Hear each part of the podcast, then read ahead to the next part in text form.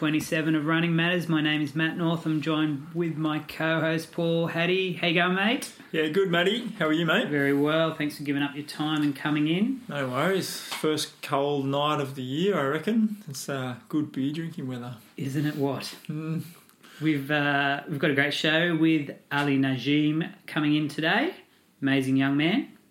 Yeah, I'm excited about this one. It's our first uh, foray into surf sport running, I suppose. We've had trail, we've had track, we've had road. This is our first sand guy, isn't it? Yeah, Yeah, Yeah. it's good. Yeah, We're covering yeah. all bases. yeah, and he's he's got a great story. He, um, he faced some adversity when he was younger, and I'm sort of interested to sort of delve out his story and see how that's helped him navigate his way through life. So I think it's it's going to be a cracking interview. I'm looking forward to it. Fantastic. Have- Have we had a world champion on the podcast before? I don't think we have.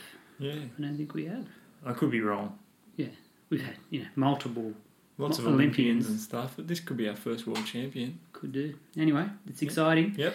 Uh, we should thank our partners: Filter Brewing, Goo Energy, Guyme Allied Health, and SwimGuard Pool Fence Certification. How is the swim guard pool fence certification going, Oh, mate, keeping me keeping me going. I squeezed one in today between my two runs. Well done. Yeah, Well done. It's a good balance, isn't I, I squeezed some running in between my two shifts at work, so Yeah. we're always on the same page. Yeah, yeah. You just got your priorities a bit mixed up at the moment. I should also thank Jimmy Carroll for doing the editing behind the scenes each show. You're a champion, Jimmy. Thanks for that. Um, you can have a beer, man. I'm just going to have a filter lager before we Yeah. go. I'm enjoying the XPA. Thank you, Filter. Thank you, filter. Delightful. Um, two events I want to talk about. First is Surf Coast Century in Victoria, Saturday, the 21st of September. Very Yeah. excited to be going down there. We're both going down and running that 100Ks. Yeah, I'm pumped. Big uh, road trip for Running Matters podcast. Yeah, no, Well, we should fly, actually. yeah, we'll fly. Yeah, okay. Yeah. Good. Yeah, but we'll drive from the airport to the event. Yeah. Um, but yeah, I'm really excited. I haven't done it before. You haven't done it before. It's along the Great Ocean Road. The if you get on the website and look at the event, some cool videos, and uh, yeah, just running along the ocean and through the hinterland. It looks amazing. So you can do a 100k solo, you do 50k solo, or you can do a 100k relay. Which is uh, teams of two, three, or four. So that's pretty cool. If you only want to do 25k, Okay. you can you can team up. Can you take your egg and spoon along for the 25k? Or? Yeah, yeah, that's right. Take your Tic Tacs because uh, if you're only doing 25Ks, that's how big your heart is. I don't know. Yeah. And uh, what's exciting is we've got a discount promo code for our listeners. So if anyone's keen to join us down there at Surf Coast, we've got a discount code. So if you get on and enter the, the event, the discount code is Running Matters SCC 2019. But we'll put a little blurb on our Facebook page so people can find that info. Okay. That's Uh, exciting. That's good. Yeah, yeah, it's unreal. So ten percent discount if you're entering the event. So that's uh, that's good. So it'd be great to have some of our listeners come along and, and join us during the event. I reckon uh, Rookie and the Judge are going to join us, aren't they? They're in hundred Okay. percent. Do you reckon they'll race or just come and. Well, rookie will not run. He won't run. No. He refuses to run. Is this all about the party? He's been uh, turned turned off by the six foot debacle. Or, Yeah, he's, he's damaged goods now. Oh, It's the way we like it. get back on the horse, Rook. Yeah, you're better than that. The Phantom. You're better than that. I love that guy. So uh, yeah, that's good. I'll mention the code again at the end of the podcast, but um, we're excited to be offering something for the listeners and would like to see them come and join us for the run. That'd be awesome. Yeah. It's to be good. The other event that we're talking about is the Royal Double Ultra Marathon. So, Great event. great event. It's coming around. It's only seven weeks away now. Non-profit event raising money for the Steven Walter Children's Cancer Foundation. Hmm. It's the cheapest ultra marathon that you can do getting around. I reckon. 50 bucks Fifty for bucks one day. Fifty bucks for one day. Yeah, that's cheap. Yep, and sixty for two. So that's only a dollar per kilometre. Correct. You think about that compared to Ultra Trail, crikey. Mm. Yeah, it's cheap. That's cheap. And it's all all profits go to charity. So Oh, yep. So um, you can do 50 Ks on the Saturday and 50 Ks on the Sunday, or you can just do one day, the Saturday or the Sunday. I'm just going to do one day. I'm going to put it out there. Yep. Yep. Anna Kolaguri, Opperman, if you're listening, I'm going to come to your 40th and smash it up, and then not run on the Sunday. Smart. If you were worried, Smart. yeah. Yeah. Yep. So, um, so you want to get in quick because the event will sell out. I reckon in two weeks. So we're already Getting close. we've got less than we've got about twenty five spots left. That's it. That's great. We're at capacity. Does- so if you're hearing this, get on our Facebook page, Royal Double Ultra Marathon, and see send us a message and uh, see if there's any spots left. But we obviously want to uh, we want as many listeners participating as possible. And most people doing the two days, doing 50k. Yeah, yeah. So I would say nearly ninety percent are doing both days. They've entered both days. There are some tough people out there, aren't there? I know That's impressive. 50k's a day for two days. masochists. Yeah, Respect. yeah, that's great. And, and I, I've sort of seen a few of them are training for some big races later in the year and using it as a bit of a a, a race training scenario as well. So if you're doing some hundred miles later in the year, it might be a good option for you guys. Even hundred k. Even 100k, yeah, Mm. yeah, perfect. And so the event's coming together because we've got a coffee van both mornings. We've got massage after both days. Uh, it's going to be a good vibe, and we're going to have after party, and we're organising prizes, good prizes. So it's all coming together. Who's providing the massage, Wolf? Guy Me Allied Health is providing the massage. Thank you, Guy Me Allied Health. Correct. Yes, yes, That's right. Yeah. Um, and and is the coffee van going to have bacon and egg rolls? they will. So there'll be hot food, bacon and egg rolls, and I'm going to get a veggie oppie, op- option for uh, Strava. bacon there, didn't you? Yeah, yeah. There'll be veggie options there too for Strava. So Uh, what about you? yeah, I'm still going the veggie. Yeah, right. Yeah, it's good. Still going. That's been a while. Been a while. Anyway, still not a bad bloke, I Yeah. guess. Yeah, don't judge me. um, anything else you want to mention? Uh, I want to ask you how you recovered after your silver medal in the Sri Chinmoy half marathon on the weekend. Yeah, pretty good. The legs are a bit tired actually, a little Yeah. bit sore, Yeah, and uh, great running. yeah, very happy, mate. Very Mate, happy. That is a run. smoking time for a hilly trail half marathon. What'd you do, 81? 81.30, Yeah, Yeah, well played. That's good. hmm. Yeah, pretty happy with that. yeah, impressive. What about you getting getting a trophy for seventh and then a recall? Give the trophy back, please. It, you've actually been slipped to eighth place. Does that hurt? Does that keep you awake at night? I don't know. I reckon the fact that there's a trophy for seventh place, place in the first place is weird. Mm. So I didn't want to have that trophy anyway. It's Mm. kind of like the sixth loser, isn't it? So Yes. being the seventh loser as opposed to the sixth loser doesn't really hurt that bad. Yeah, I'm comfortable. it's nice to acknowledge those losers, though. Yeah, I felt good. It, it's got pride of place in my house at the moment. That seventh place trophy. Yeah, And if the Buddhist monks want to come and grab it off me from Sri Chinmoy, good luck. good luck to them. It's mine. See you in hell. They don't believe in hell, so it doesn't matter. Ah, okay. No, they reincarnate these guys. There you go. They're too nice to come knocking, I reckon. Yeah, that's right. All right, I can hear Ali knocking at the door. Should we uh, let him in? Yeah, let's do it. Let's do it. Okay, Ali, welcome, welcome to the room. Thanks for coming in. Thanks, gentlemen. Thank you. So uh, we're gonna, we're definitely going to talk about some of your achievements and, um, and you know, more, even recently you, you had a pretty big run on Sunday, and, and Hattie's got some questions, and we're going to talk about that. But I did actually want to talk about um, when you were younger, things could have, you know, turned out differently for you. Can you can you take us back to um, to an incident where where where one of your friends was actually shot when you were younger? yeah, mate. Um, obviously, as you guys know, I didn't sort of grow up around the whole running.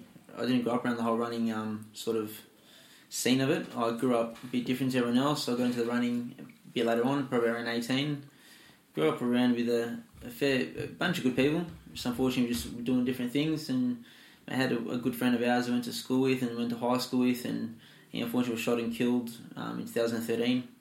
Um, just yeah, up, my street. Unfortunately, he was involved in just in stuff which you know wasn't going to get get you far, and you know he done his best sort of get out of it. But mate, it was it was for me, it was the biggest eye opener in my life. You Yeah. know, you, Mm. you see a poor mother crying over a, a dead son, and you know his mother's pregnant at the time with a young boy, and he's got two sisters that were left behind. You know, he was a provider to the family, which was which was as well scary because. Man, I can only imagine if you know I was in those shoes or my brother was, and Mm. how mother or family feel. So, mate, seeing and hearing and knowing that your, your mate gets shot, in your street, Mm. especially all involved around that same sort of scene, it, it breaks your heart and sort of that's what makes you want to change. Makes you want to be a better person. How how old were you when, when that happened? I was eighteen, so Yeah. eighteen, and it's at that age where you can either go one way or the other. And for me, that made me pick the path I'm on today. Mm. Yeah, that was your Yeah. that was your crossroads sort of thing. Bit Oh, of 100%, 100%. That There was nothing that ever got me got me stuck in a position unlike that situation. You know, in being in the situation, it was it was literally a do or die. It's either follow the same path, which I was in the same at that time, or it was either focus on this running stuff, which I was only half good at realistically, but I had nothing else to lose. Just give it a crack. Mm. yeah. So, mate, this was a bike you went to school with at the time? Yeah, or- yeah. So I went to Yep. from year seven up to year ten. Went Yep. to high school with. So year eleven and twelve, he he left, and no, I barely went to school. Year eleven and twelve, I was always sort of hanging out outside of school with them. So Mhm. you know, it was good. You know, six seven years worth of friendship. Yeah, wow. What what area did you go? Where did this happen?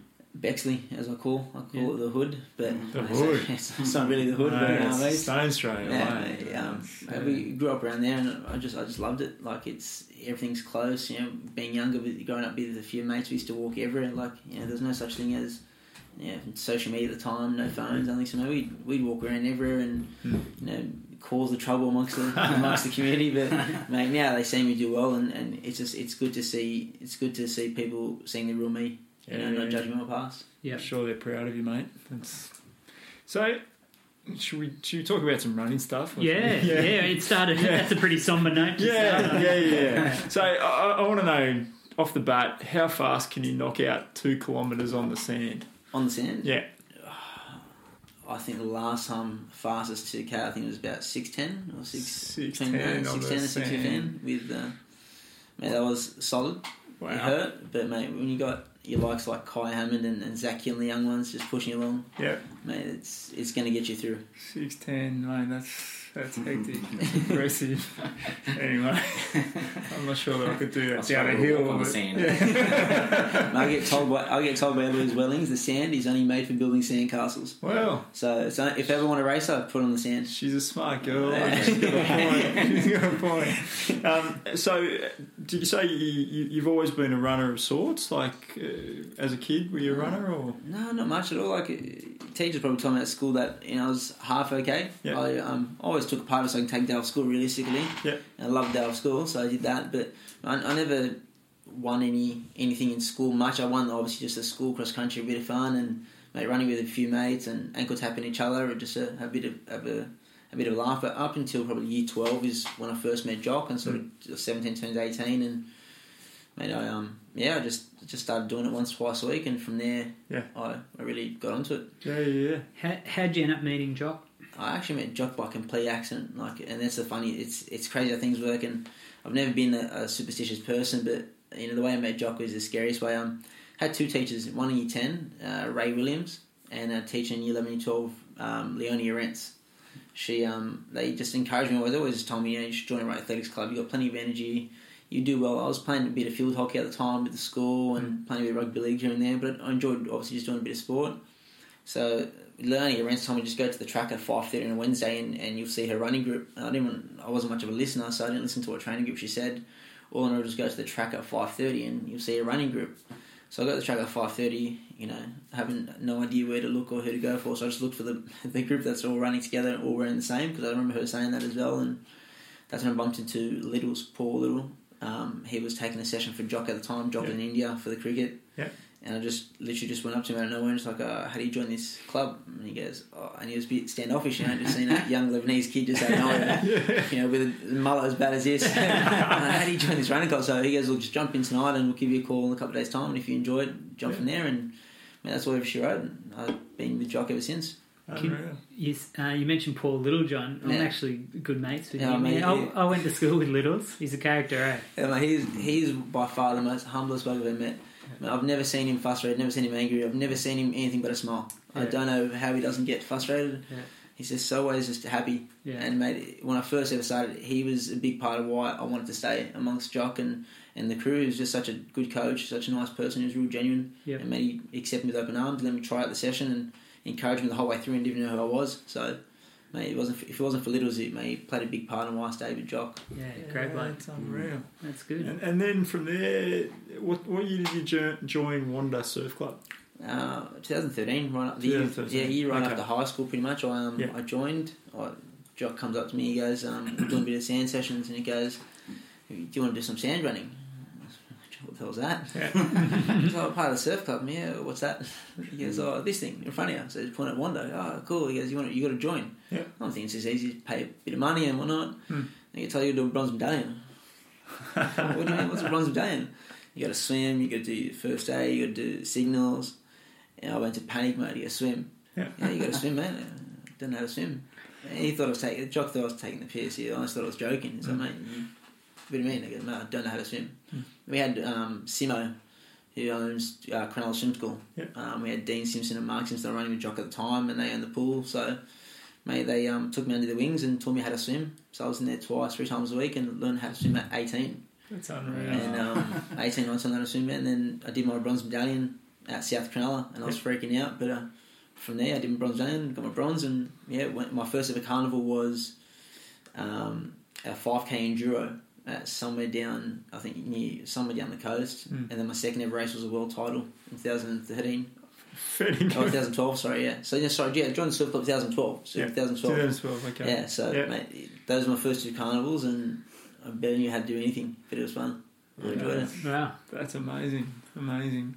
I just sort of um, thinking Cronulla wasn't seen as being the most tolerant place in the world, following all the riots and what have you. Just not long ago, before that, Yeah. um, being a Muslim man, did you have any concerns about how you'd be received by the club at the time, or Yeah, at the time, obviously, me coming in there, still being that type of person I was, I was definitely, I wouldn't say fearful. I came in there with an attitude, thinking that I was going to cop obviously a whole lot of, you know, a lot of backlash. But when the whole Cronulla incident happened, I was in year five, so yeah, yeah, Yeah. I barely remember it much. But obviously, seeing the news and seeing that, and it's obviously chatted up a lot in the media, and the media loves to, you Mm. know, fuel it up. But mate, when it, I think it was um, a few years ago, in the ten year anniversary, 2015, mate, I've never been contacted by so many random people in my life yeah, through Seven and Channel Nine and SBS just to want a story about it.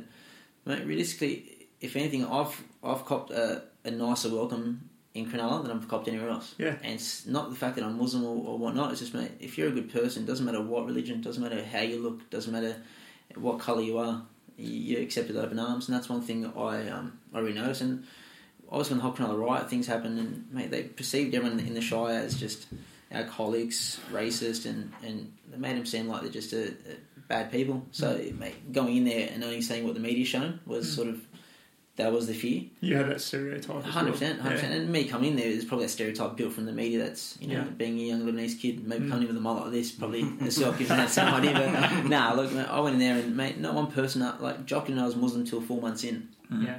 He goes, oh, and it was Ramadan. That's how I found out. He goes, oh, you fasting? Yeah, I got Ramadan. He goes, oh, you Muslim? Yeah. He goes, oh, awesome. Mate, nothing. Didn't Yeah. change a single thing. Yeah. I think I was like, oh, shit, like it. That's- So going in the Muslim, mate, it probably was the best thing ever, and it it just really showed how genuine people are in the surf club. It shows how much a surf club can really do for you. Doesn't matter what you are. Because for me, that the surf club gave me life, and I, and I say that every time. The surf club gave me a whole other shot at life, gave me a second chance. Because if I didn't join the surf club, let's say I got I went to a surf club and I wasn't welcomed with open arms, man, I would have gone straight back to my old old ways. It'd Yeah. been easier. Mm. You Yeah. know, it would have had it would, it would not been. It would just been the easiest thing to go to. Sounds like uh, Jock was a big influence on your life. He, he, he took you under his wing, started coaching you, introduced you to the surf club, Yeah. and I- I believe you you got a job at a, at a juice bar Yeah. locally. Did uh, did Jock Jocks have anything involvement with that or? Yeah, mate. Jock will tell you one story about that, but he, um, mate, everyone knows Jock's like a father to me. You know, I grew up, mum, single mum, obviously raised me up, and you know, she raised up four kids. You know, unfortunately, mum and dad just just weren't sort of good together. It wasn't a healthy relationship, so they sort of broke it off um, when I was young, and which is probably better for the both of them. But my mum, you know, hustled hard out just to, to keep us, you know, fed and, and looked after. So, mate, having Jock there at that age of you know, where you sort of at a crossroads. Mate, Jock took me in like a son, and he, he doesn't show much affection, but I always call him a father figure. He just goes, yeah, whatever. Not much of an affectionate bloke. Mel from- can probably tell you that. But mate, he's, he's got the biggest heart, and he, he just he doesn't he doesn't like to brag about it either. He, um, mate, he mate, I joined the, I joined there for the first year, mate. I was just you know doing whatever I can to pay off the thing, pay off the fees. He goes, look, mate, I'll sponsor you. Just Hmm. mate, you just got to keep on the straight path, stay out of trouble, no more fines, no more. Hmm. I did a lot of dumb stuff when I was young, so just you know went through the list, no more this, is? this, is, Otherwise, you're not. So, mate, he he pulled me up a lot, and mate, like I say, if it wasn't for the whole Jock Athletic, I'd hundred percent either be in jail or dead, and that, that's why I, my mum mum would tell you it, and everyone tells you it. So, mate, Jock plays a big influence in my day to day life. You know, he got my first job at a juice bar. Robert Saba um, owns a juice bar, real nice bloke. He's all now sponsors me, but when I um I was doing I did labouring for a month. Jock says for a day, but I did labouring for a month. I rocked up to one of the sessions and my, my arm was cramped. So I was going to run and, and my arm was just stuck in this ninety degree angle. Perfect form, just wouldn't come through. So mate, he Jock's in there trying to rub my, rub off my arm and loosen off. And he goes, mate, you can't do labouring. Mate, And like, mate, imagine being a male t- getting told you can't work a hard, tough job. Sorry, mate, it's not for you. Exactly. Like, Traders get ladies' jobs. Like, How am I supposed to do? Try the juice bar. It'd be perfect for a juice Mate, bar. you know what? The juice bar wasn't bad. Working with beautiful girls, like now know, being eighteen and single, and you're you know what, Jock? I don't mind this. juice bar. You ain't full time, so Yeah. yeah. I started the juice bar, and man, I ended up being there for five to six years, and Yeah, wow. man, I love that place. He, he, That's cool. man, I met so many people from the community. I'd, I remember I used to come in. yeah, man, bit, yeah. I, I met everyone through the juice bar. Like I, I say hi to people, you know, in random places. Mm. And whoever I'm with, you, who's that? Oh, from the juice bar, mate. You stopped working the juice bar four years ago. Yeah, about that from the juice bar. So, uh, it's gonna love that place. Yeah, cool. What uh, wh- what's the name of the juice bar? Is it down in Cronulla? Yeah, so fresh Cronulla juice bar. So so fresh, Yeah, just mate. It's on a kiosk. It's Yeah. right across the new Cronulla Travel, and It's not a mate. bad spot to work. oh, it is the best in summer. You can't go Go wrong. when you get the green, the green machine. I think that's one of them. Yeah, oh, mate. They they got these new acai bowls. If you don't try them, mate, there's something wrong with you. I have them after every Sunday long run. It's a ritual. Yeah, okay. The Yeah. outside bowl. I, I've always wondered how you pronounce that word. Yeah, So- that's you got to be Mate, careful how you pronounce oh, that. acai- don't you? no, I just Acai. call it the purple stuff. the purple stuff. Gives a bowl of the purple Yeah, the stuff. one that everyone's having. Just that one, please. Yeah. As long as it doesn't have quinoa in it. Is it quinoa? Oh, I'm not going to pronounce it. what colour's that? What colour's that one? We should we should welcome uh, friend of the show, Stu Rennie, to the room. How you going, Stu? Good mate. Yeah, good. Um, big fan of the show actually. Yeah, he sleeps here. yeah, yeah. yeah. He's just been here since last time. Yeah, that's right. we just rolled, rolled you out in the garage. That's it. mate. Yeah, yeah. yeah. Uh, I that's think it's fun. good. Yeah. Yep, Great. that's good. You, you, you've started doing some training with Jock as well, haven't Yeah. you? Yeah. I've done. Yeah.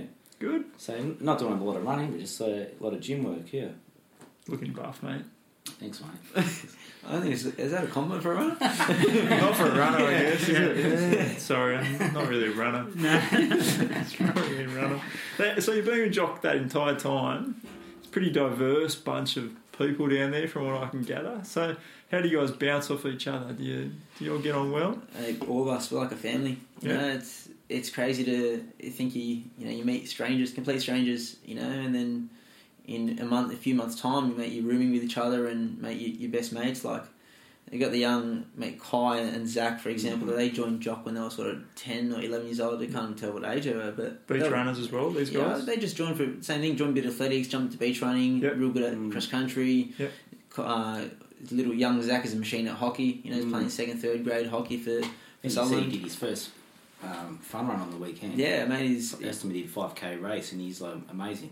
Yeah. he's Mm. phenomenal. The young phenomenal athletes, and so mate, we we just push each other on a daily basis. So Yep. like we hang out every weekend. So on Sunday we'll do you know we'll build ourselves for 20, 30, 40 k's, and Mhm. we'll go out to the national park and jump off this thing called Monkey Face, which is some cliff Wattamolla there or something? Yeah, something like that. Yeah, right. just, and that's the young kids influencing me. so, and one thing I do is hate heights. I hate Yeah. heights. But mate, they they convinced me to jump off this cliff before my big race to make sure I've broken all my fears. So, Right. Took me three hours to jump, but I did it. You know. You were up there for three hours. yeah, three hours, the mate. Ask them. They've got videos of it. Me just, me just.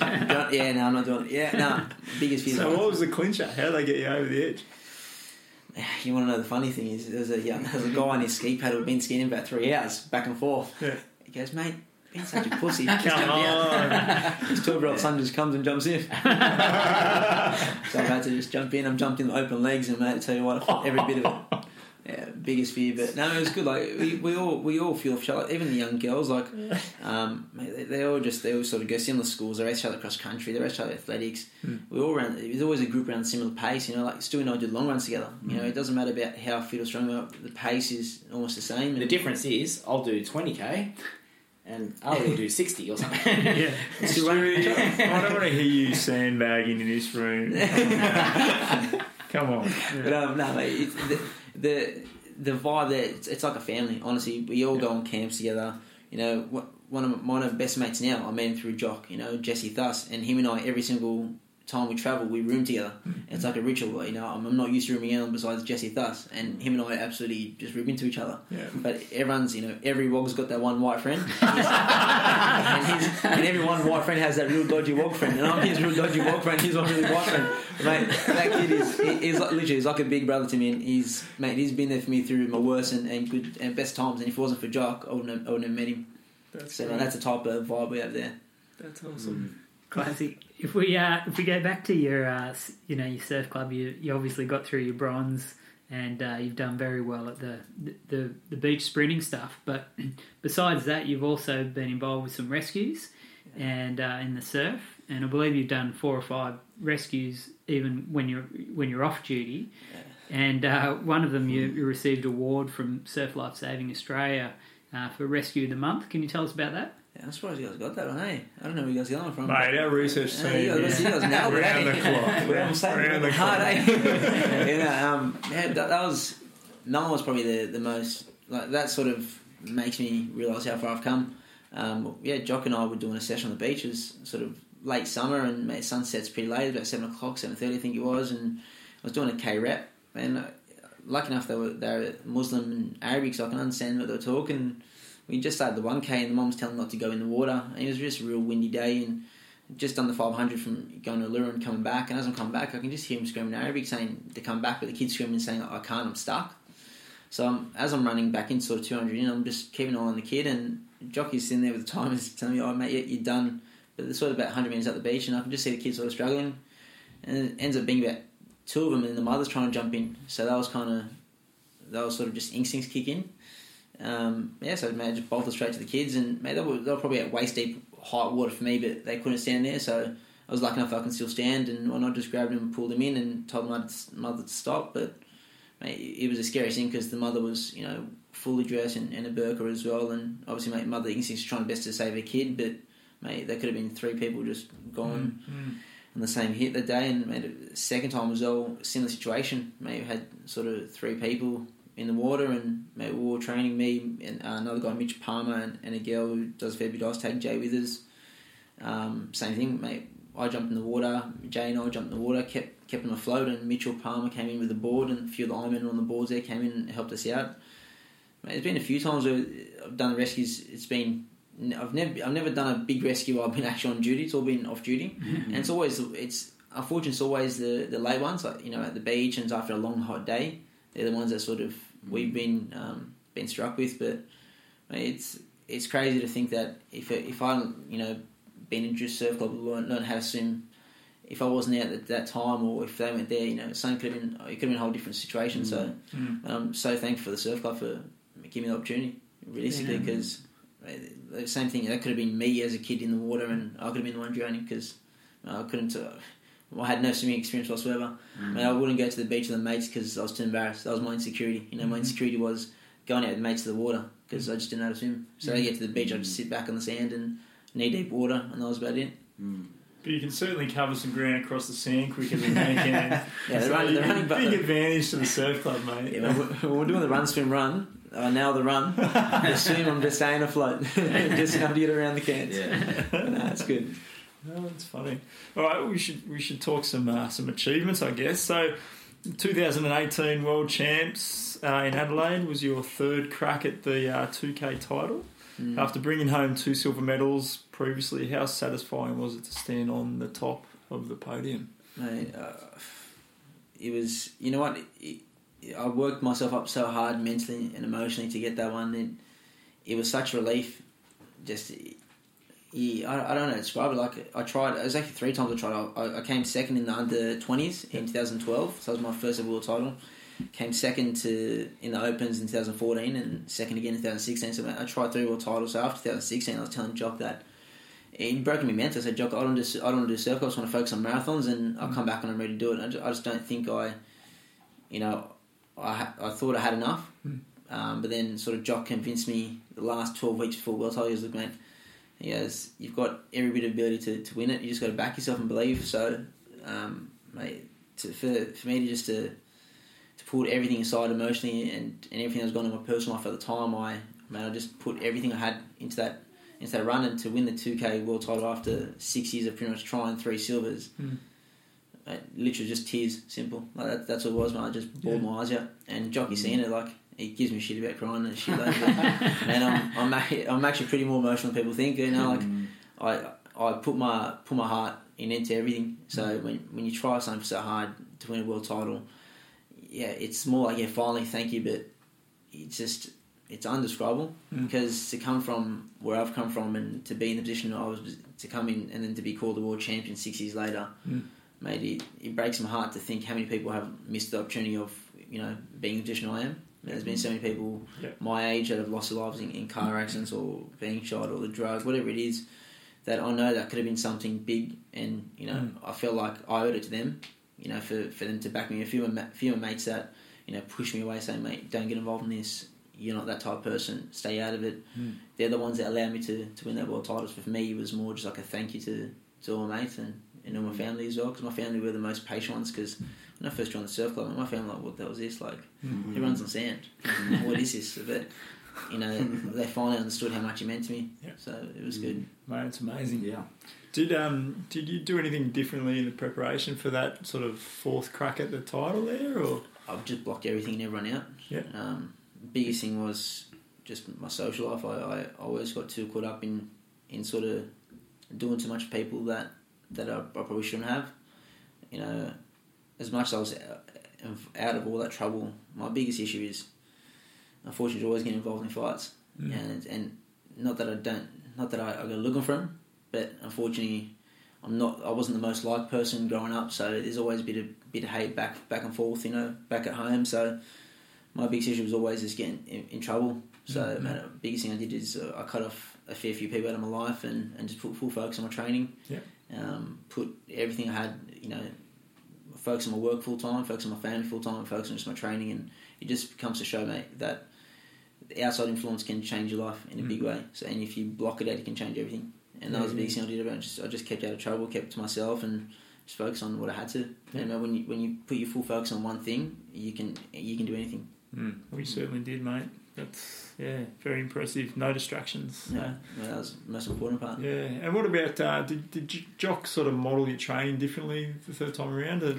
We're getting ready for marathon, so Yeah, the only okay. thing he modelled realistically for, for that slightly different was just to make sure that my time was so consumed in training that I had no energy to do anything else. so, um, yeah, well, genius. yeah, we're getting ready for the marathon. So like I say we we only did one or two speed sessions realistically, but Yeah.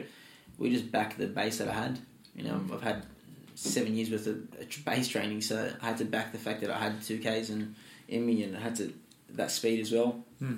But not not much was different. Yeah. Obviously, gym work was a lot more sort of strength and power work, just to in in and out of the sand as quick as we can. But man, like I said, I didn't feel like anything was different other than I was just training for marathons, yeah, and Yeah, it's just all mental. Like when it comes to that, you just got to really switch on mentally. Hmm. And whoever tells you that, oh, man, you, unfortunately, you can't have the best of both worlds, and that's the one thing I've noticed this year. And, and it's hard because you want the best of both worlds. You want to have a social life. You want to have a million one friends. You want to, you know, go out party. You want to hang out with friends. You want to have a nice car. You want to have a nice motorbike. But realistically, mate, you can only have one dream, Hmm. and you've got to put your full focus to it. and You've got to take it one dream at a time. And that was my dream, you know, to get that world title, and finally got it. Now on to the next, on to the marathons. Well done, mate. Excellent. Well, I was just going to ask, um, like, what the environment's like at that high level competing at world championships. The pretty individual focus, or does the surf club team stuff play a big part there as well? I know, mate. No, the team, the team plays a big part. Like, I've always been part of team sport, so Hmm. I love the team vibe. Although running is such an individual sport, like you know, it is a lonely sport in a way. But And when you got a trainer you're running with, you're always running with someone, you're running with a group, you're part of a surf club, you're always amongst a group. It helps you. It's actually a good distraction. It helps you sort of forget about you know just that one run. It helps you forget that you know it's all about you. Yeah. I'm the type mate. I, I hate being pranced around. I hate being so self focused. I just love being distracted by you know like at races. I'll, hang out with jocks kids. Yeah. Best distraction. I love it. Yeah. Because I don't think about too much about the run. I just think about what I've got to do when I get to the race. I'll just overthink it. Mm-hmm. So having that team, having that team environment around the surf club, around training, even at home, you know, on, on the days off, it's it's probably the best distraction, Yeah. and it's a good distraction that you want. Yeah. Yeah, perfect. Perfect. Um, I mean, I waiting to ask this, but uh, you, you've talked about the difficulty of training and racing during Ramadan. So, can you explain to our listeners the dietary restrictions that are involved with this? It's as simple as um, we can't eat from sunrise to sunset. Yeah. No food, no water. Um, mate, this is the Ramadan started from obviously back when the, our religion started, and in a way, it's it's to see how it, fe- it's it's more like an eye opener. See how it feels, you know, for the less fortunate. Um, for you know the ones who were fighting for our religion when you know we were growing up, and obviously back in the time on how they weren't able to eat during you know sunrise, sunset while they're at war, and mate, it's a massive eye opener. It humbles you, no doubt. Mm. It's difficult, it's tough, but mate, I look at it as there's so many more people in such a tough position than we are. So for me to, to not eat for a few hours, Mm. mate, uh, I'm, I'm laughing realistically. You know, there's so many people that wish they, you know, that could not eat for 12 hours, but they can have a massive feast. Unfortunately, some people made it on the roads, homeless, and have no home, have no family, don't have no food. So for me to starve myself for a few hours, Mm. I mean, I've got it really easy. Yeah. I honestly do. Do you think that that practice um, and, and showing that discipline helps your psychology when it comes to racing? Do you think it's made you a, a tougher, a harder athlete? Hundred percent, hundred percent. Look, it, it breaks you at times. Like there's there's times where mate, no one sees when you're at home and mate, you're peeing out blood, and you, mm. your body, your system's mm. just in shock. And there's days where mate, you're vomiting out constantly, and you, you're just wrenching just from the heat, and, and you're dehydrated. But no doubt, it makes you tougher. It makes you tougher mentally, mm. physically, but it, it humbles you, no doubt. Like the hardest part is when you're racing at such a high level and trying to be at such a high level, it's so easy to get carried away, and you see it a lot nowadays. You know, people just love to prance around and, and, and talk themselves up. But for me, the most the most important part about Ramadan is it, it humbles you. It, it humbles you in a way to you don't take advantage of everything you have. You know, after Ramadan, you never ever chuck away food. Trust me. Yeah. You learn to never chuck Yeah. away food. You eat everything off your plate. Yeah. But you it makes you respect your family a lot more because you see the hard work your family go through as well. Mm. You know, my mum, you know, she'll work full time, come home and, and whoop up a massive feast for all of us. Yeah. You know, for her to do that, it's tough enough on her. You know, she's a 54 year old woman, 55. She'll say 27, but you know, she's a tough working woman that does all that for us. So, mate, for me, it humbles me, makes me tougher, and mate, it just I'm content. It just makes me so content with where I'm at. Mm. It's a nice perspective to have, mate. Yeah. It's good. How old are your, your siblings? Your brothers? Got an older brother who's 27. I got uh, myself obviously 24, and then I've got two younger sisters. One's 22 or turning 22, and one's 20. Or one's sorry, turning 19, 18 at the moment. Yeah. Is everyone at home or they're doing their own thing? Yeah, so the 22 year old sister, she's married and at of home, and I've got my older brother who's obviously married and has got two kids at of home. So it's got me and my younger sister, and we love it at home. Love it at home. Get, get spoiled? Yeah. Oh, mate, spoiled rotten. Mate, my mum, my mum's a queen. Hey, she does, she does a lot for me, and mate, that's the thing. No one sees how much our families do for us behind the scenes, but my mum, man, she's so understanding. She she loves it. It's so hard for her coming from her culture and obviously coming from Lebanon and whatnot. It's a whole different. It's a whole different world to her, you know this whole running in Cronulla and the beach and. So for her to, to just accept it and really just enjoy it, I mean, it's it's the best thing for me to. Mm. It's just it's the best thing to come home to. Yeah, yeah, that's awesome. Hey, uh, in 2016, you beat Courtney Atkinson to win the Red Bull June Duster 10 kilometre run through the sand hills at Stockton Beach in Newcastle. And so not only is it, you know, a run on the beach and through the sand hills, but they make you run up the, the biggest hill in that in those huge sand hills. So probably one of the toughest races going around. What's it like to beat an Olympic athlete?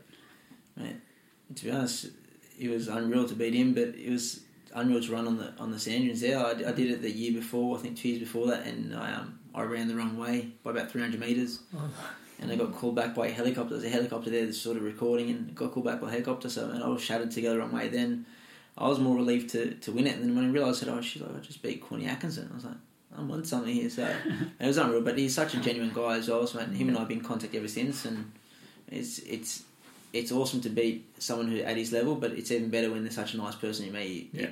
If I was to get beaten, by, if I was to get beaten by him, mate, I'd be happy as well. I Yeah. I wouldn't be complaining. But he's such an elite athlete. He's such a hard-working person Mm. mate, for his family and for his for his sport. So, mate, for me, it just it, it really motivates me to be to be like him one day. You know, because he influences me. He he he's like a perfect role model for me. And he works hard. He's got a family. He's got kids, and mate, he's still he's still able to run and enjoy life and do everything he can. Man, that's the lifestyle I want in the future, no doubt.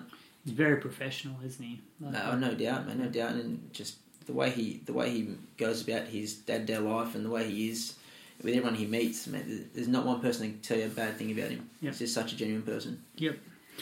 So it made me think. Um, what's what's the most grueling race? If you could just say, like, that's obviously um, a, a really difficult race, but it's only ten kilometres, and, and you've you you raced on Sunday and, and you ran fifty plus kilometres. What's your most grueling race that you've done? Most grueling, I think Jock will probably say this was the same one. There was um, Manly soft sand. We had a it was it was during Ramadan. We had a 21k soft sand race, a half marathon on the soft sand, and then half an hour after that we had a mile a mile soft sand race.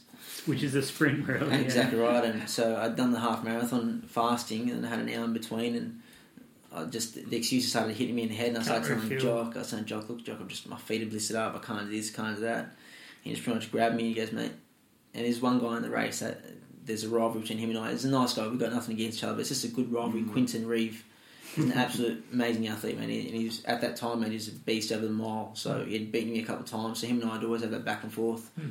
And he was doing that race, and so I was playing in my own head that if I get beaten by him now, it's just going to break me mentally. So I don't, I don't want to race him to get beaten, but at the same time, I wanted to race because I don't want to let Jock down. So, mate, Jock only goes, mate, you've got this in the bag. You just got to back yourself. Just believe. And that was his word. Just believe. So, I went to that run. I was sitting in sixth spot behind our young guns, Kai and Zach and Quinton, and, and this other guy went in front. And the last 800 meters, it's like it's like Jock was just screaming in my ear, and just I just gunned it home and won that mile and, and the half marathon that day. And that was by far the most grueling. Mate, I went home that day and I collapsed at home, and mate, I was in the medical centre all night, hmm. which Jock and no one really ever knew, but. Since we're opening up, mate, might as well say it. yeah, and I was, I was in the medical centre all night, just Wow. puking up blood, and I was sick for Wow. for a few Wow. days after it. But mate, if I told Jock, Jock would probably tell me off from getting sick because he would have said I've been kissing girls on. That's an. Yeah. That's an amazing uh, deep well to go to, though. Yeah. Like, Mm. you, you just can't whinge about underfueling or being dehydrated ever again. No, so, Just you gonna- set a set a pretty good benchmark there. Yeah, mate, that's amazing. Tough.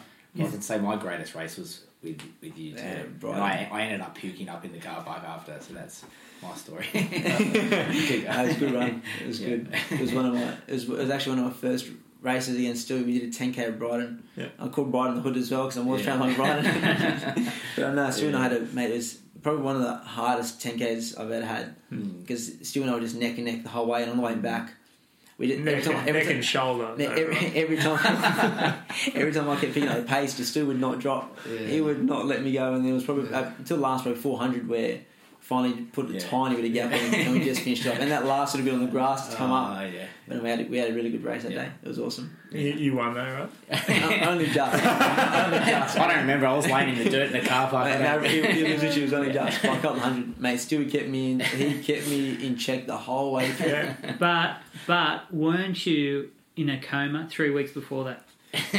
Still no excuses. I was on the race line. That's all that matters. Mate, St- Stewie had Stewie just had it just as tough, mate. Yeah, no, let's not talk about Stewie. Stewie was in a coma three weeks before that. Yeah. so can can you can you tell the listeners why you're in a coma three weeks before? Oh, my fault for this one, 100%. And this is just a massive advice on. If you're ever tired, just literally stop, drive, survive. That's the biggest thing I ever learned. Um, mate, I was just working late, and that's what take it back to. literally take it back to the people you're hanging out with. I was hanging out with the wrong group at the time, and we were going. You know, I'd worked a long day and gone out with a few friends, and um, dropped one of my mates off for about two o'clock. At, two o'clock in the morning, dropping off at home, and it's the last thing I remember. Really, realistically, I sort of turned the corner on Forest Road near Bexley, and then about 600 metres later, I've, I've, that's where the accident was. So I'd fallen asleep behind the wheel with foot on the pedal. So made on impact, the the police report said on impact, the accident probably about 160 k's hour. I hit a hit a couple of parked cars and cleaned up a few thing, and I was uh, lights out for a bit. Um, yeah, a few days in coma, and I sort of I was back awake, and yeah, it was a, it was a tough experience that one, but So they, they put. lesson learned. I think I read that you you woke up briefly when you, when once you had the impact and you, you had the engine basically the Mm. Yeah, car's engine on your lap. The the knees here still sort of scarred up from it, and the legs, and they'll always be like that, just on the shins. Just made the. It, it was a small car, so Nissan Micra, so everything just got pushed straight in, and Mm. man, it was just it was just a really crap day. It was a, by far probably one of the lowest points of my life, um, and because because it, was so it was so self prevented, I could have prevented it myself, and that's Mm. sort of obviously the guilt there was what I battered myself about a lot. You know, I punished myself a lot for it, but you live and you learn, and I really learned a big lesson in that day and the night because I could have hurt someone big time. You know, I could have. I was just lucky enough it was only me, but if if I had hurt someone else, mate, I would have never probably never able to live with myself like that because it's such a scary scenario. You know, So they, they put you in an, an induced coma. Mm. And how long did you spend in hospital? Did you have any serious injuries? mate, the most serious injury was just the, the whiplash really and the concussion, but I mean, nothing was too crazy. I mean, the only sort of few things that I just deal with now is just sort of hip pain and, whatnot, but that's more just from you know ends up being tiredness from running, but really some- no serious injuries. Like I was just I was so lucky to to be where I'm at. You know, cuts and bruises and, and whatnot. I, I came out pretty pretty scathe free, but the scariest thing was mate just you mother getting a call that you know 4 a.m. that your son's been involved in an accident when she thought I was at home and. She had no idea I'd gone out and snuck out, so yeah, that was that was probably the hardest thing to wake up to. You know, seeing your mother disappointed. That's Mm. what that was the toughest thing for me. The whole accident, you know, being involved in that stuff. The whole accident was just, just a, just a crap time. Yeah. You know, it was the worst time because not long after that was when when my mate passed away as well. So Wow. it happened just before. So it was just it just it was a pretty crap year 2013 Yeah, in in that in that perspective. But mate, we we learned a lot. Mm. I learned a lot for sure. I guess the upside was you beat Stu in Yeah. the 10k. so. No, I beat Stu, but tell you what, I was hurting for weeks after that race. I was hurting for weeks. Oh, dear. Well, my worst year was the year prior when you beat me in the Southern Surf. Got down to uh, Northies and Cronulla with 1k to go, and I was told I was coming 20th. And that, for about five seconds, I was the happiest moment of my life. and this young young kid comes running past me. So I got, yeah, 21st. So thanks so much, mate. Thank you. Just missed out the paper. yeah. We should do another podcast. Yeah. All the races that Ali's beaten Stu. Oh, It'll be a long one. It'll be a long one. Yeah. Yeah. Can I ask you about the Southern Surf specifically? So you're a wander athlete, right? And they they lump Southern Surf right in the middle of Ramadan. So what's going on? Like, can they Yeah. move it for you or what? You know what? They've they've kept, they've kept it pretty tight knit at the same time almost every year. But Ramadan actually, because it's an Islamic calendar, so the calendar actually Ramadan starts fifteen days early every year. So yeah, right. so I was lucky enough. Last year was the first year that I raced it out of Ramadan. It was only the day after Ramadan. Right. The only problem was I got sick a week before the race and had a virus. So mm, mate, last year I thought I was gonna have the best run of my life. Yeah. To be honest, and I caught the virus and mm. most saw it. I, mate, I was running three k's in, just bleeding nose, bleeding mouth, Yeah. just coughing up a whole lot of phlegm. But I still finished up in seventh spot, so I was happy. That's probably the best spot I finished in, and Mm. I'll give it a crack in this year, no doubt. And you got an extra 15 days this year, so yeah, mate, I've got plenty of time this time. I'll be, mate, I've got, I've got plenty of time. I've got, I'll be at Queensland. I'll go to Queensland next week. I'll go in there for a training camp for about four or five weeks. I'll just Okay. train there, leading up to Gold Coast Marathon. Yep. And I'll do the Gold Coast Marathon and come back and then get ready for the Southern Surf. Try, Unreal. and, try and get the top spot. What uh, what time are you hoping to do at the Gold Coast Marathon? Is this your first marathon? No, this this will be my third. Um, I'm hoping to do probably around 224, 223, just around the sort of just trying to get it down slowly. Yeah. Excellent. Wow. How'd you go on your other two? Which which ones have you Uh, done? My first one was Tasmania. Um, I decided to do it on bare minimum experience. I just kept forcing Jock into just let me do it, just let me do it. And Jock's always been trying to hold me back. So, mate, look, you're still young. You just you, you got to really build up to it. He was like, you know what? There's only, one way for you to learn. All right, let's go do it. So um, we went to Tasmania. I did the Cadbury Marathon. Yeah. It's much heavier than I expected. Mm. Mm. Matt was going so good the first 21 k's. To done much. I felt amazing. Went past Jock at you know 78. I was like, Jock, I feel good. He goes, yeah, keep it going. Hit 28 k's and Mm. mate, the marathon walk me to school. it was good. I ran 240 for my first marathon, and then did the Sunshine Coast Marathon um, mid last year, Yeah. and did 230 there. Wow. So I've had a you know massive prep since then, so I'm hoping to sort of chop another sort of five to seven minutes down that. Yep. Wow, they're coming down. Have you got a, a long term goal in the running world? What and what is yeah, it? like, look, I no doubt want to try and qualify for the Olympics. I know the next one's going to be tough, no doubt. I know probably no chance I'll make it. You know, I've had Brett Robinson qualify now, Jack Rayner, Yeah. Mm. most likely Liam Adams or Michael Shelley. One of them is going to qualify anytime soon. So Mm. for me, it's just just to try and really focus on my time. So the next sort of two three years, I'll just try and focus on getting my time under the two twenty mark. Um, once you're under the two twenty mark, you're amongst the you're amongst the real elite athletes there.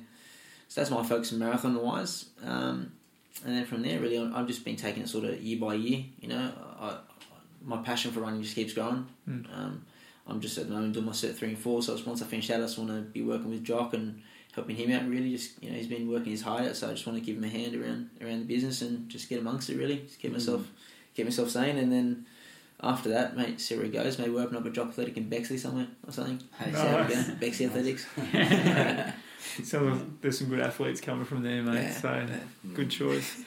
Um, so today's Wednesday. You just competed on Sunday night in the Red Bull Wings for Life run down in Melbourne.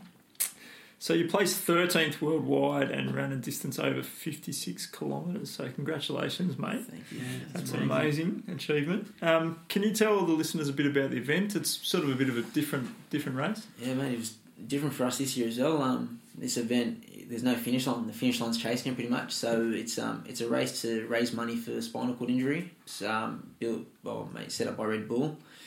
Um, this year, so everyone around the world starts at the same time. For Melbourne, it, fell, falls at nine o'clock at night. So nine pm we started, and half an hour later, car takes off after us. So car takes off at about fourteen k's an hour, I think it is, and then it goes up a kilometre every half an hour. Okay. So the goal of the race is whoever gets the first full car catches them. Um, so it was by far the toughest. Yeah.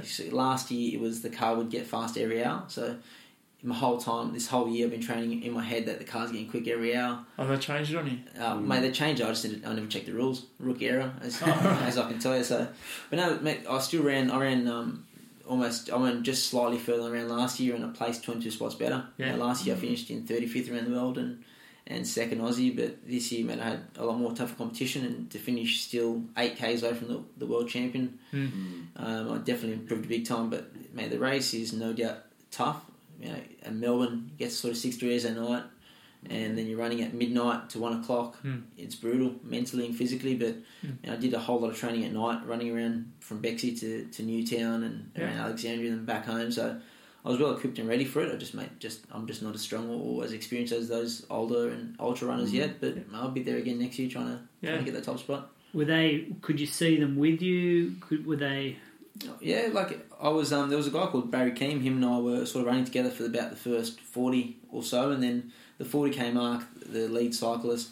I was leading at the time, and the lead cyclist goes, oh, "The car's at um, thirty one k, so it's about nine k's away." I was like, "Geez, like this car's making distance quick." So from the forty to the fifty k mark, I just sort of ran down to three thirty pace and sort of put about a couple hundred meter lead on on Barry Keem. Then um, fifty k mark comes up, and all of a sudden I, I look around and I, the cyclist tells me that the Russian bloke who's who came third around the world last year and he ran 75 k's. Hmm. Yeah, mate, he's a couple hundred metres behind you, and then we got about 52 k mark, and the Russian bloke sort of just came and, and passed me like it was nothing, and he just kept going. And so I tried to go with him for about a k, and sort of kept him at about a k's distance, and you can see just a long highway. So I can still see him. Then Barry Keem sort of caught up and Hmm. just trying to hang on to him. I uh, trying to hang, hang on to him, and Hmm. he put about six to seven hundred meters in front of me, and other, the Russian bloke put about two k's by the end of it. But you can, Yeah. the hardest part is you can still see him. Yeah. You just can't really win. And Yeah. you try and Yeah. sprint. I mean, when you're 56 k's in trying to sprint, you got nothing in your legs. Trust me. And what were you running at 56 k's? What was the last k? Uh, the, oh, the last k was probably 330, 340. Fair dinkum. But mate, it was just I just couldn't get the legs any faster. Yeah. Uh, I'd done everything I could, and I, I spent it all out on the run. Mm. But mate, one thing when we prepare next year is definitely uh, be a lot warmer.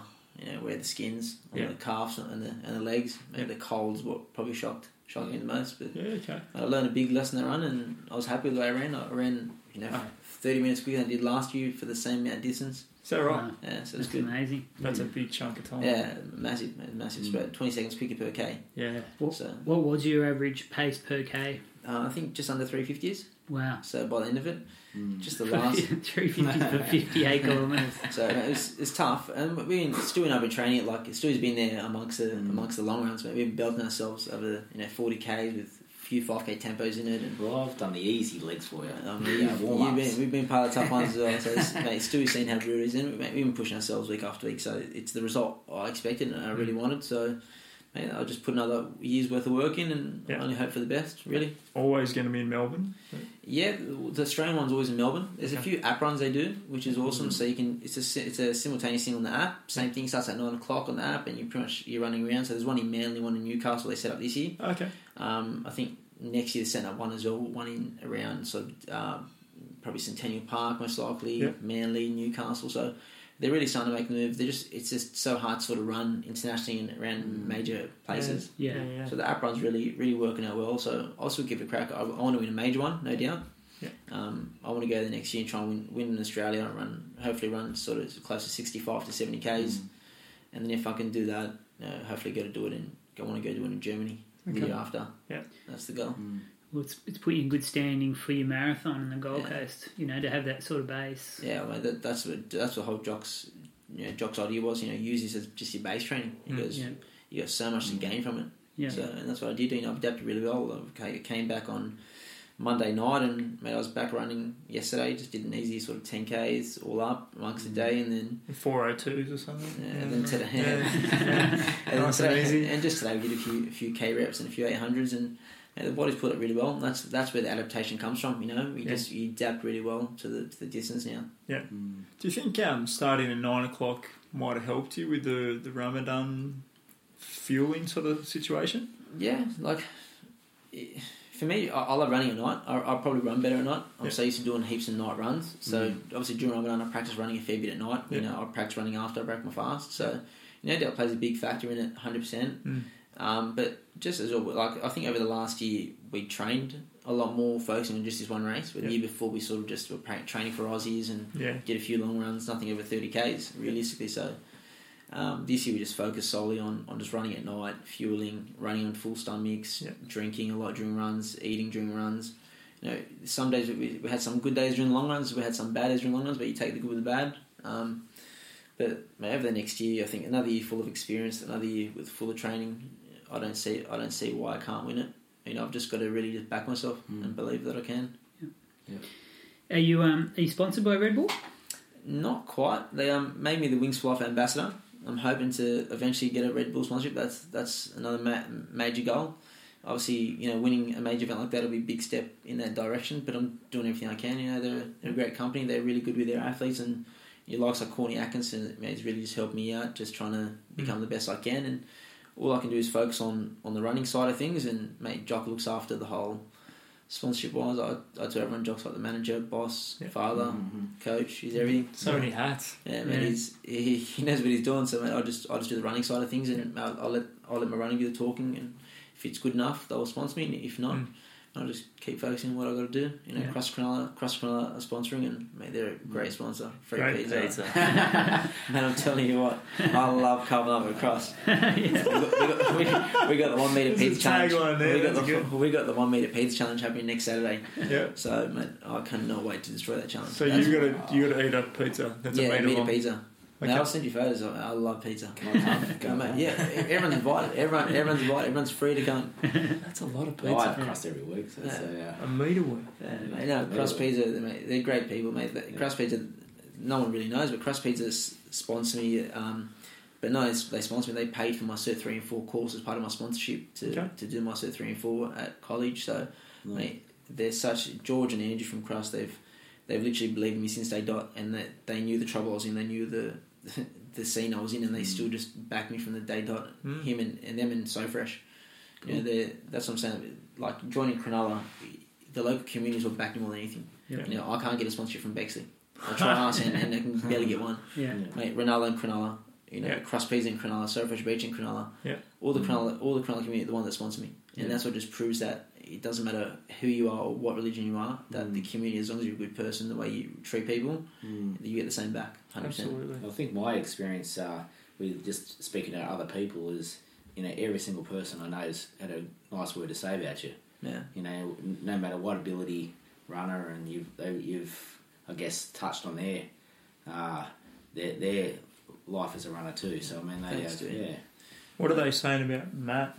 Yeah. Don't answer that. Don't answer that. I don't want to. I don't have to edit this. We're going so well. I don't have to do any editing. the Royal Double Ultra is uh, Yeah. Gaining that's traction. yeah, it is. Yeah, Yeah. we'll have to get we'll have to get Ali to come to at least one day. Have have you heard about the Royal Double Ultra?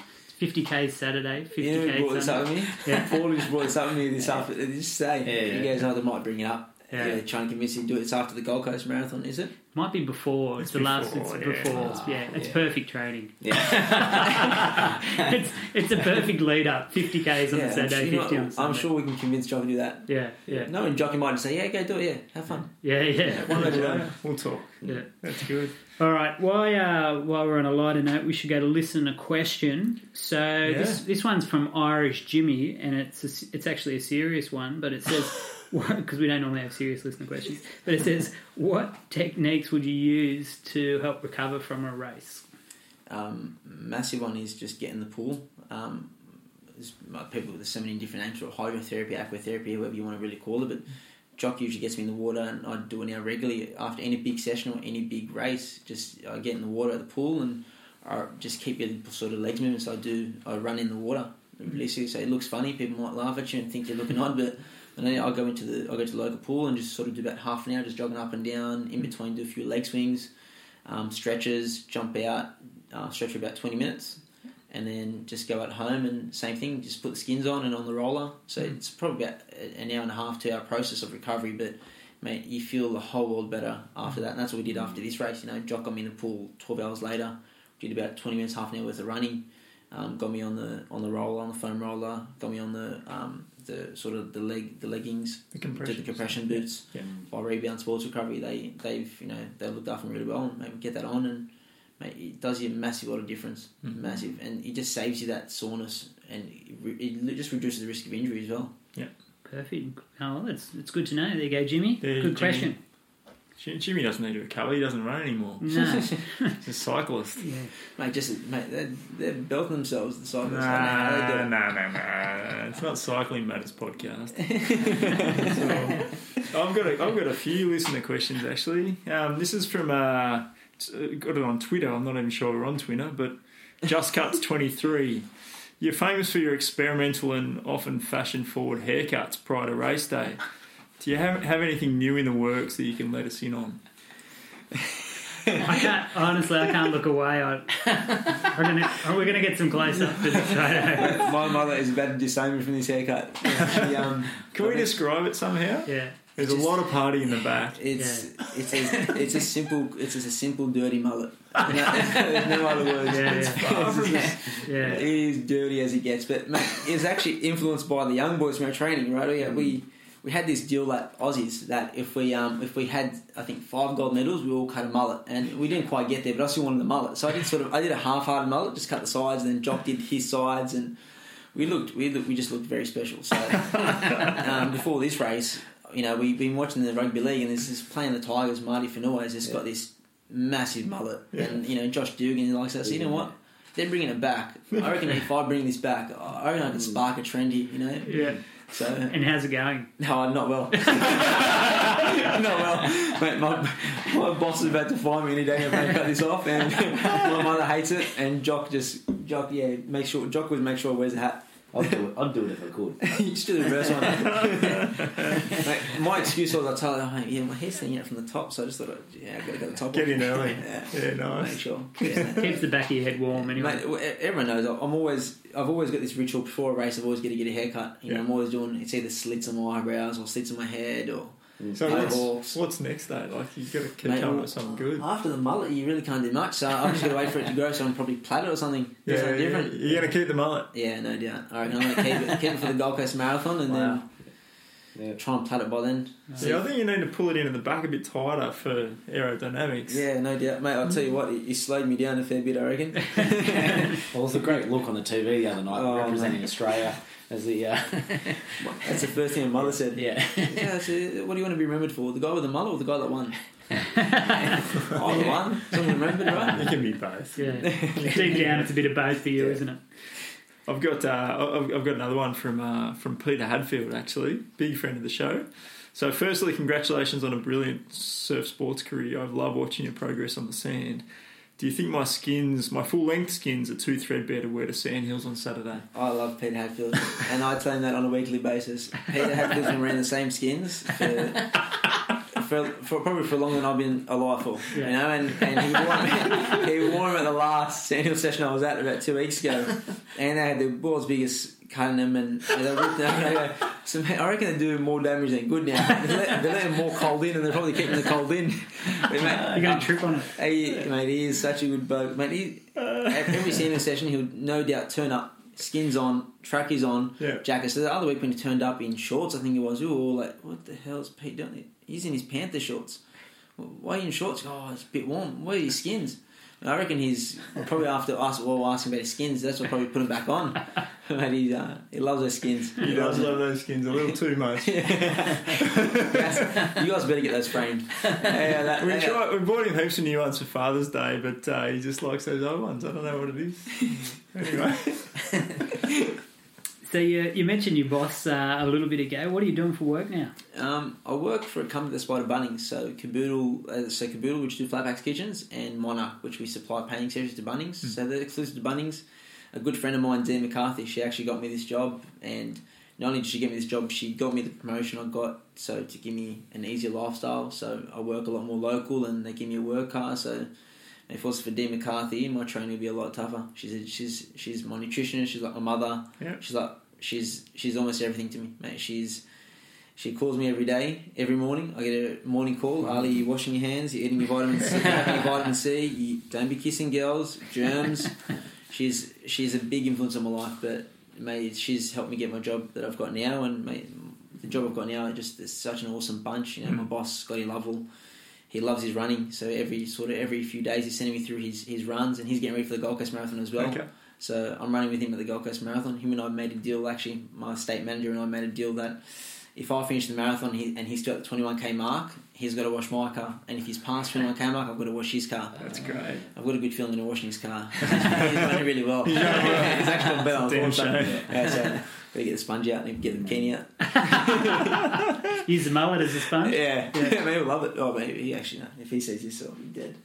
I'm worried that between Jock and Dee, that um, you might be kissing the wrong kind of girls Yeah. if they're so worried about the germs. What's Yeah. going on? Yeah. Well, I haven't had a good run of relationships. Uh, that's, that's maybe why. Yeah, full disclosure. Yeah, yeah. Um, no matter look, I, I'm, I'm not I'm not perfect either, but I've had a, I've had a tough run in relationships. I've had a had a I was with someone for five years, and that's that unfortunately didn't work out. She was a she's a beautiful girl. I just I probably just wasn't mature enough for her, and I probably wasn't a good guy for her. And then got engaged not long after, and she. Her and I sort of just didn't work out. She got remarried two months later, so you can tell my run of relationships isn't too great. You know, but one all I always like to say. But mate, I you know I'm, I'm with the I'm talking to a beautiful girl now, and you know she's Good. She's awesome. She's And Jock and D are okay with it. I mean, Jock and, Jock and D love her. Her name's Leia. She's um, Good. she's just an awesome chick. I, I met her by just honestly, it was by complete sort of accident. We sort of met each other, and Mm. mate, you know, we just clicked with someone. We've just been we've just clicked ever since, and become real close. And she's actually the first person that's ever travelled to come watch a race. So she came and watched the race at Melbourne, and mate, he played a massive part in, in what helped me Mm. do so well. She was a massive motivation the last few weeks. She's kept me sane through all the long runs, and she looks after me. She feeds me really well. You know, she her, she's got a great family as well. So Yeah, great. uh, th- this relationship is going good so far. So let's see how long let's see how long it stay good. Is, is she a hairdresser? Nah, I tell you what, she hates his haircut more than anyone. Yeah, I have no it. doubt.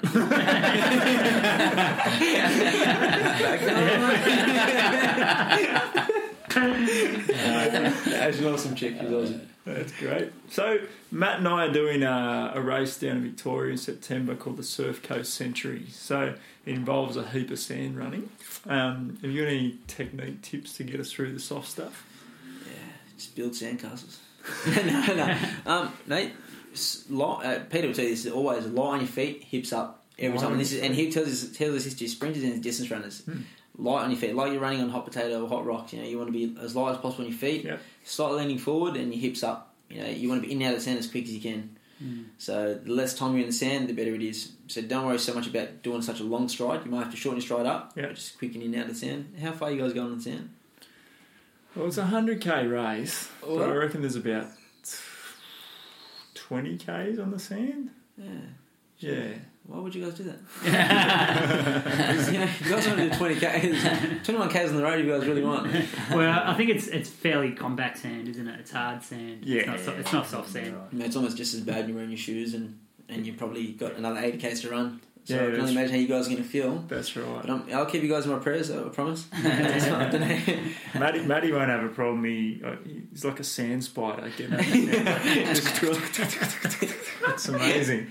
It's amazing. I'm going to have a little bit more trouble. I'm going to be about 55 kilos more on him. But, you know, you, guys, you guys will hustle through. You guys are tough we'll be boys. fine. We'll get through. We'll be get fine. through. So, um, out of like you've you've had an, an amazing journey, really. You know, since since you've been in, in your teens. What are you What are you most proud of? If if we forget about our sporting achievements, what what you know what really stands out for you? What's or you know Um, a lot of things. Like my two ne- my two youngest nephews, they're probably the biggest my biggest influences. You know, I've always wanted to be the perfect example for them. So, seeing growing up now and watching them look up to me, you know, getting in their school cross country and you know screaming that they want to be like me. I, you know, I never thought I'd, I'd have that. For me, that makes me so proud and. Just watching my sisters grow up to be the women they are, they're really strong, independent girls. You know, in, in the society we have now, and obviously the culture we now for them to be such independent and strong girls that makes me so proud to, to be a part of you know um, I grew up obviously you know knowing what path they're going to take and to see them just choose the right path you know not be influenced by outside outside opinions to see them you know my young sister now is trying to become a nurse and the other one looks after a daycare like they're just such strong independent girls and they actually that I look up to them you know they Mm. they're so independent they've taken up a lot you know they grew up without a father so they didn't have a father influence for them to still be so on a straight path and real strong minded. That makes me so proud to know that my brother and I and my mother have, have done our job to raise them up right. So no, no doubt that's probably makes me proud more than anything. yeah. So you're proud that you've you've turned your life around and you've you've become a role model to others. Hundred percent, hundred percent. That's that's the biggest thing on you know I never thought I would be. But to be a role model, you sort of you really got to be proud of that. You know, to have the young ones at training look up to you and Mm. have the young kids sort of come up to you and you know ask you for you know, how to do this and you know how to do that and just ask for advice. I never thought I'd be the type of person giving advice on me, but that that no doubt is stands up up to more than anything to me. It's Makes me great. so proud. Yeah, and it sounds like you're um, you're heading down the, the career path where you you want to be an influencer, you want to get into coaching and that sort of thing. Yeah, no doubt. Like you know, it's for what Jock's done for me. It's ever since ever since I sort of met Jock and, and the whole training side of things. I always wanted to become a coach in a way. So I did my level one athletics and you know started my level two and sort of started my cert three and four. So I've already been able to sort of help him out and, and been taking a few sessions and it's it's it's a no brainer. You know, I love running. I love sport. Mm. It's just I wouldn't. If really, it's not work for me if I'm doing that twenty four seven. I'll be enjoying it. I, I love it. I love you know watching people succeed. I love watching you know our young athletes do so well. So for me, it won't be realistically work. It's it's, it's almost like a holiday. I enjoy. I love it. You know, it's something different to what I ever imagined me doing. You know, I grew up wanting to be like a typical, but you know, kid tradie and whatnot. Obviously, that didn't work out for me with a cramped arm, but coaching will have to do the job for now. Yeah, Should be good. Well, I'm sure you'd be good at it because you're, you're obviously you're, you're empathetic, you care about people, and you want to help people. So I'm sure that'll be a- a fitting role for you. Yeah, thanks, man. We'll see how, we'll see how it goes. So, you know, small Yeah. steps there. Mm. Yeah. Yeah.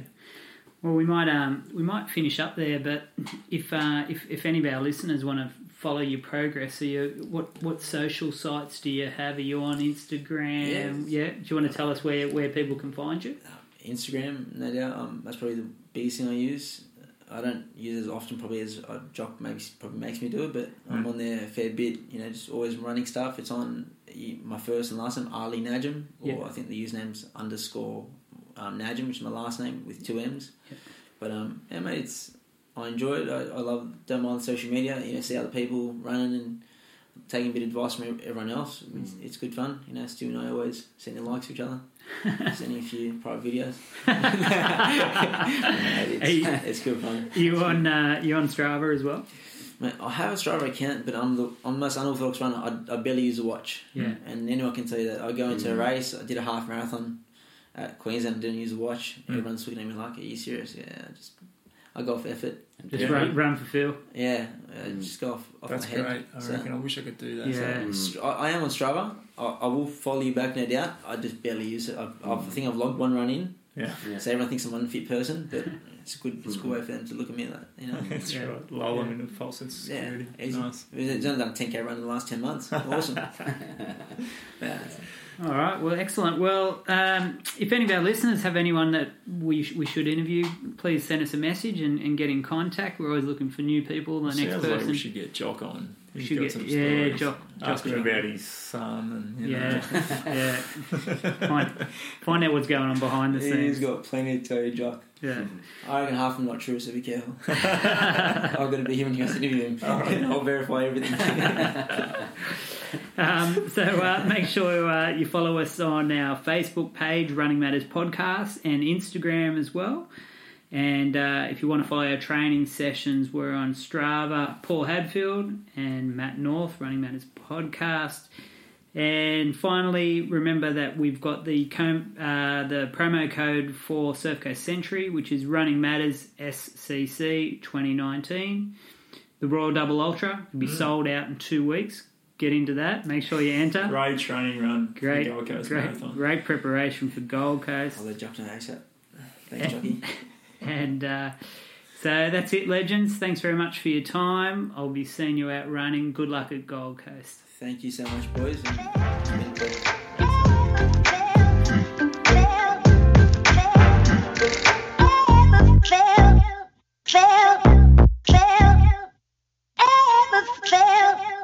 fail, fail.